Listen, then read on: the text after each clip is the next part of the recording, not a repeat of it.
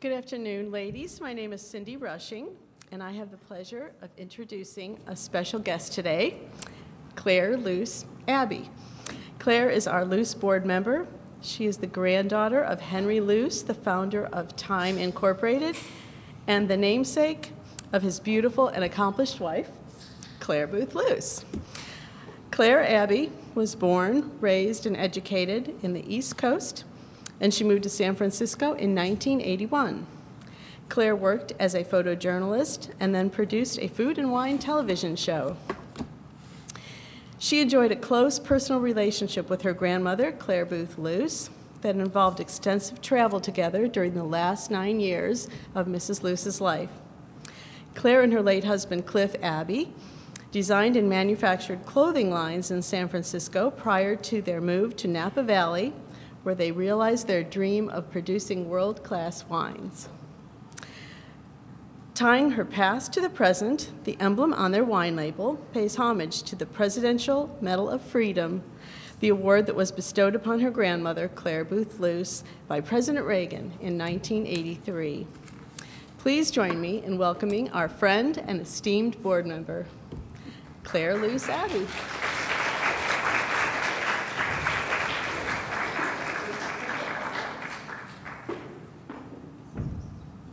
I see we have another leak. Well, it is a pleasure to be here, and um, I must say, you all impress me immensely. And I know that if my grandmother were here today, she would want to speak to each and every one of you for hours. So, I had the great privilege of a close and personal relationship with my brilliant, beautiful namesake. We traveled the globe and spent countless hours discussing a vast array of subjects, everything from scuba diving to diplomacy. She truly lived up to William F. Buckley's famous quote There is no subject on which Claire Boothe Luce cannot illuminate. When Michelle Easton asked me to speak to you today, my first thought was, what would Claire say to a room full of college women if she were alive today? And then I thought, good heavens, what would Claire think about the world today? It's hard to imagine how she would react to American life in 2015. iPhones, the internet, social media, driverless cars, and egads, the Kardashians. Actually, she would no doubt have something priceless and probably quite unprintable to say about the Kardashians. But I digress. Certainly, it would not be lost on her what a daunting task it is for young women of a conservative mindset to navigate the college environment of today. While you have many more opportunities, you are up against an increasing liberal faculty, a campus wide substandard on social values, and a leftist media that will stop at nothing to control the narrative. A university's obligation is not to teach what students what to think, but to teach students how to think. I recently learned that in the 2012 presidential race, according to Federal Election Commission data, 96% of all campaign contributions from the Ivy League, faculty and employees, went to Barack Obama. 96%. When 96% of Ivy League donors support one candidate over another, you have to wonder whether students are being exposed to a diversity of views that college environment should offer. There is no diversity on a, on a university campus if the faculty is politically homogenous.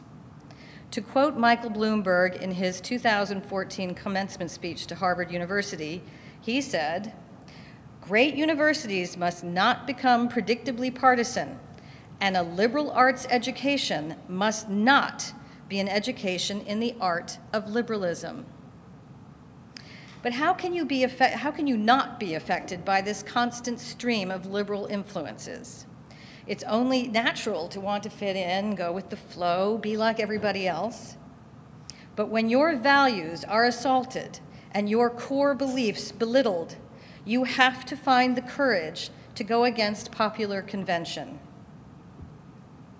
Claire Boothe Luce once said, Courage is the ladder upon which all other virtues mount. Of all the words that can be used to destri- describe Claire, courage is the one that portrays her character best of all. It took courage for her to divorce her aristocratic, abusive husband at a time when society scorned divorce. It took courage to pursue a job in publishing. It took courage to write a play that parodied the very society that sat in the audience. It took courage to be a World War II war correspondent. It took courage to criticize the wartime policies of the Roosevelt administration. It took courage to warn against the rise of international communism following World War II. It took courage to give the keynote address at the 1944 Republican National Convention. It took courage to accept the diplomatic post to Italy and courage to relinquish the diplomatic post to Brazil. It took courage to sponsor anti Castro groups. Remember, these accomplishments predated the modern women's liberation movement. Claire once said, Because I am a woman, I must make unusual efforts to succeed. If I fail, no one will say she doesn't have what it takes. They will say women don't have what it takes. Do you feel that way today? She made that pronouncement over 70 years ago. The reality is that no one lumps all women together like they once did, because there is inevitably one or more who don't fit the mold. They break out and stand alone. Women today have a genuine sisterhood in all walks of life. She was not, that, such was not the case in Claire's day. She was one of the first to challenge the social standards of the day and go, in most cases, where no woman had gone before. You are living in interesting times. You are currently witnessing one of the first presidential races with two viable women candidates. As I watch the debates and listen to the media breakdown, I think about how Claire would interpret the theatrics. She would be quick to question the media supported war on women as she would be the first to tell you, women have come a long way. While there is still plenty of work to do, especially in the area of equal pay, creating a gender issue when women are making broad strides in every walk of life is disingenuous at best. It is insulting to present this phony war as real. It assumes that the vast majority of women are too stupid not to recognize that they are being completely manipulated into believing that such a war exists. Claire and I often discussed where the women's liberation movement failed. Don't get me wrong, Claire was a big supporter of equal rights, but she fervently believed that a woman needn't lose her femininity to achieve it.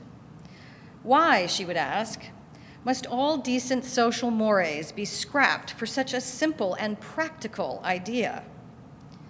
There is a difference between the sexes. Why do those differences have to be dumbed down to, e- to for either side to evolve. What is wrong with wanting men to be masculine and women to be feminine in the most basic of terms? During the height of the women's movement, men were scorned for opening a woman's door and the like. Seemingly, equality meant never to show respect or common courtesy. It sounds crazy, I know, but it's how it was. You are still up against plenty of political correctness, correct nonsense, but at least now beauty doesn't cancel out brains or vice versa. So, whether you want to be a wife and mother, or the President of the United States, or both, thanks to women like Claire Boothe Luce who challenged the social convention of her day, there's nothing in your way.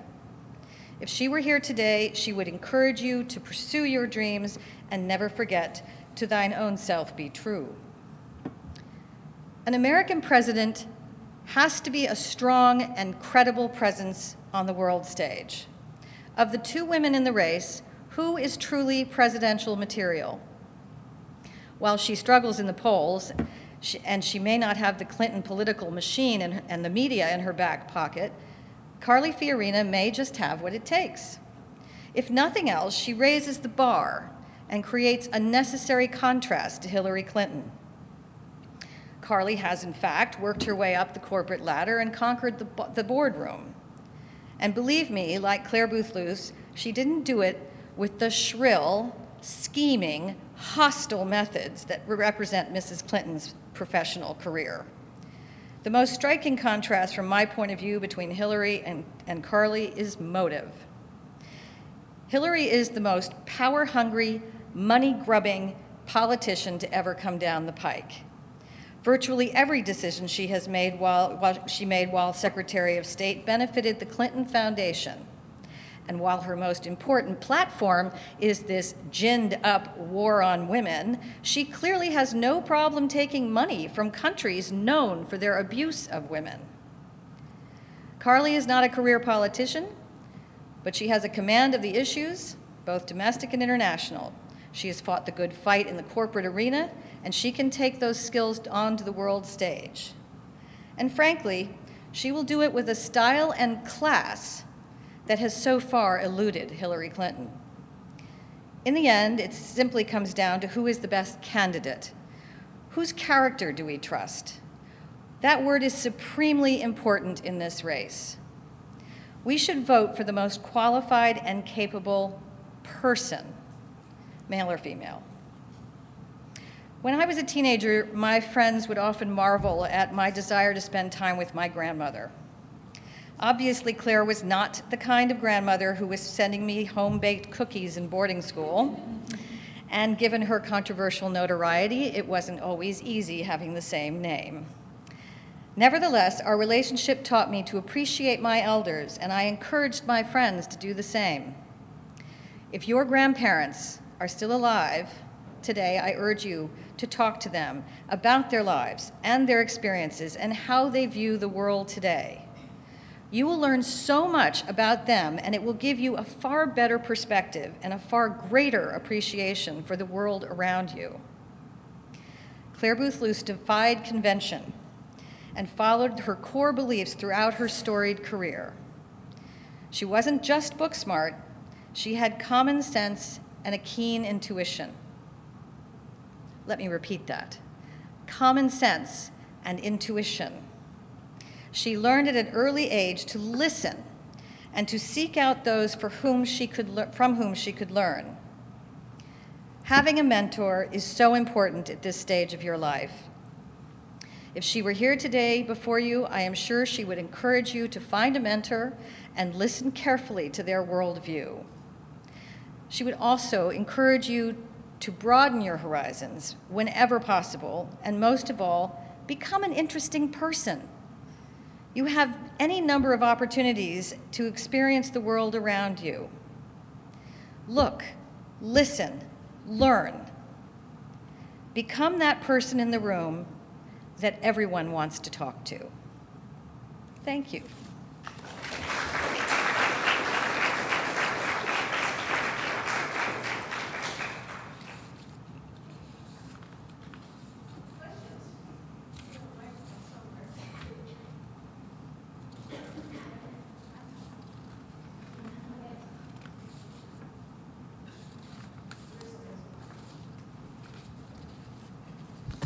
Thank you. My name's Arissa, and I'm a sophomore at Yale. I just wanted to ask what some of your fa- or one of your favorite little-known stories about your grandmother would be, since there are many, like her time in Italy and her time as a um, at Vanity Fair, are more well-known. Uh, well, let's see. Well, because of Vanity Fair, she met my grandfather, and um, that was not a very, um, shall we say, auspicious beginning in that um, her role at the time at Vanity Fair was to write captions under photographs, and uh, they were doing a story on Henry Luce, and she was sent over to his office, and um, he didn't treat her very well. He was uh, he was one of those men who was constantly looking at his watch and didn't, you know, didn't have any capacity for small talk.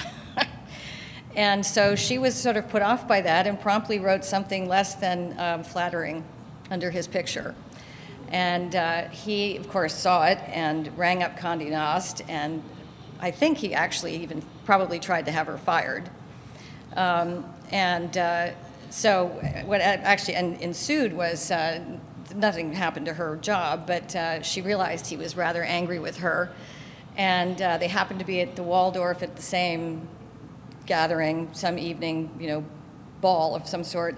And she saw him crossing the, uh, the, the, the dance floor before the dancing and started with t- two glasses of champagne. And she intercepted him, took one of the glasses out of his hand as if she, you know, was assuming that they were for her, was for her, which she knew perfectly well it wasn't. And uh, she apologized, and they off, went off into a corner and started talking. And he suddenly realized what this woman was really all about, and that really was the beginning of their, of their great love story. Um, Italy, do you want me to mention Italy or no? Okay, uh, well, you all know that she was given this rather unique post for a woman of the day, anyway, uh, to be ambassador to Italy, and uh, it was not well received, by the way, uh, by the Italians at first. Um, so she had a bit of an uphill battle there. Um, but and while she was there, she um, she she worked very hard, and she did in fact win over the Italians. To the day to this day, if I meet an old enough person who knew her uh, or who remember, remembered her, uh, they always speak very lovingly. It's it's quite something. It's very gratifying for me to travel around Italy. um, anyway, uh, when she was there, however, uh, she was would always take her tea and her work into her study and. Um, she became very sick and they sent her back to Washington and, and uh, they discovered she had arsenic in her blood and they thought the Italians were trying to poison her. So it was an international scandal for a short time until they realized that the arsenic was coming from old lead paint from the ceiling of her, of her room uh, at, the, uh, at the embassy. So it was not an international, they weren't trying to kill her. So anyway, it was a unique sort of moment in time. Hi, um, my name is Emma Battle. I'm from Salem College in North Carolina. Um, first, I wanted to say I appreciate what you said about getting to know your grandparents. My uh, grandmother was 95 when she died two years ago, and I miss that those times every day.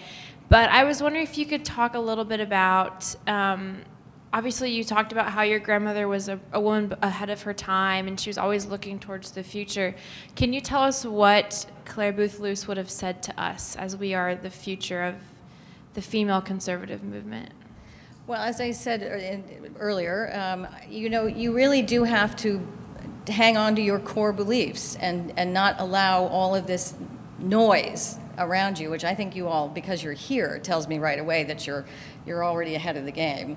Um, but she, she, would, she would say, if you had a mentor, if you, could, if you don't have one, you should find one because it's the people who have been on this planet longer than you have that really genuinely have a lot more experience and have lived through the times that, that you hear about and read about and are always being rewritten, thank you very much, uh, by the media, that, um, that if you have those people with real life experiences to lean on, uh, you will you will certainly you go farther, I think. And I know she would definitely say that. She realized fortunately for me, she realized that, that she had become my mentor. I was very lucky on that, in that respect. Um, and I also think that you, you have to be comforted by the idea that if you have, you have a good argument and you can hang on to that argument, that you can even face a, a, a professor who disagrees with you. Having a name like mine, you can imagine what it was like. You know, as soon as a man, a professor saw my name, I would be singled out almost every time a political remark was made. You know, and you don't want to do that when you're you're a college kid. You kind of want to just blend in and be a part of the scene or whatever to a point. And uh, if that's going to happen to you, if, or if, if you're known, your your opinions are known uh, that are uh, that oppose that are opposing, get good at your argument and stick to it. She would certainly say that to you.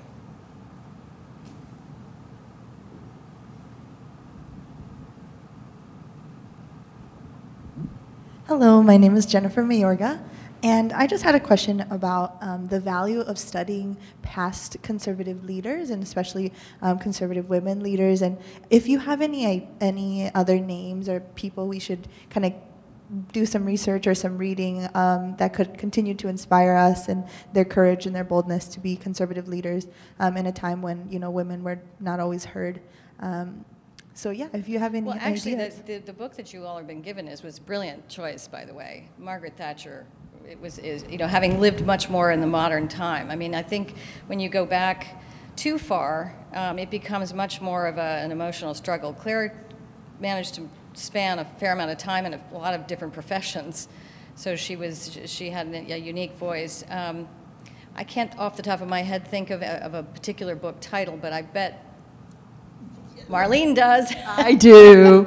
Uh, one you really need to know is named Mercy Otis Warren. Mercy Otis Warren was the most remarkable woman of the American Revolution. Oh, right, She was more famous in her day than Martha Washington, Abigail Adams, and Dolley Madison combined. But she was removed from the history books in the 1830s because, folks, she wasn't politically correct. She was the first American author to write a major work. It's called History of the Rise, Progress, and Termination of the American Revolution. And I actually reenact her as part of uh, four colonial ladies in costume. All together, I have her as one of the four, the ending, the finale of that. And then I also do her independently. She knew every uh, major player during the time of the American Revolution. She had most of them in her home. And Thomas Jefferson, Samuel Adams, John Adams, John Dickinson, and a few other names you might recognize all wrote to her asking her political opinion, not things about what you would normally think they would talk to a woman about. Okay? Yeah, Claire was a bit like that, too. She was usually the only woman in the room of men. All right. Well, thank you so much for sharing some stories there, Claire. We really appreciate it.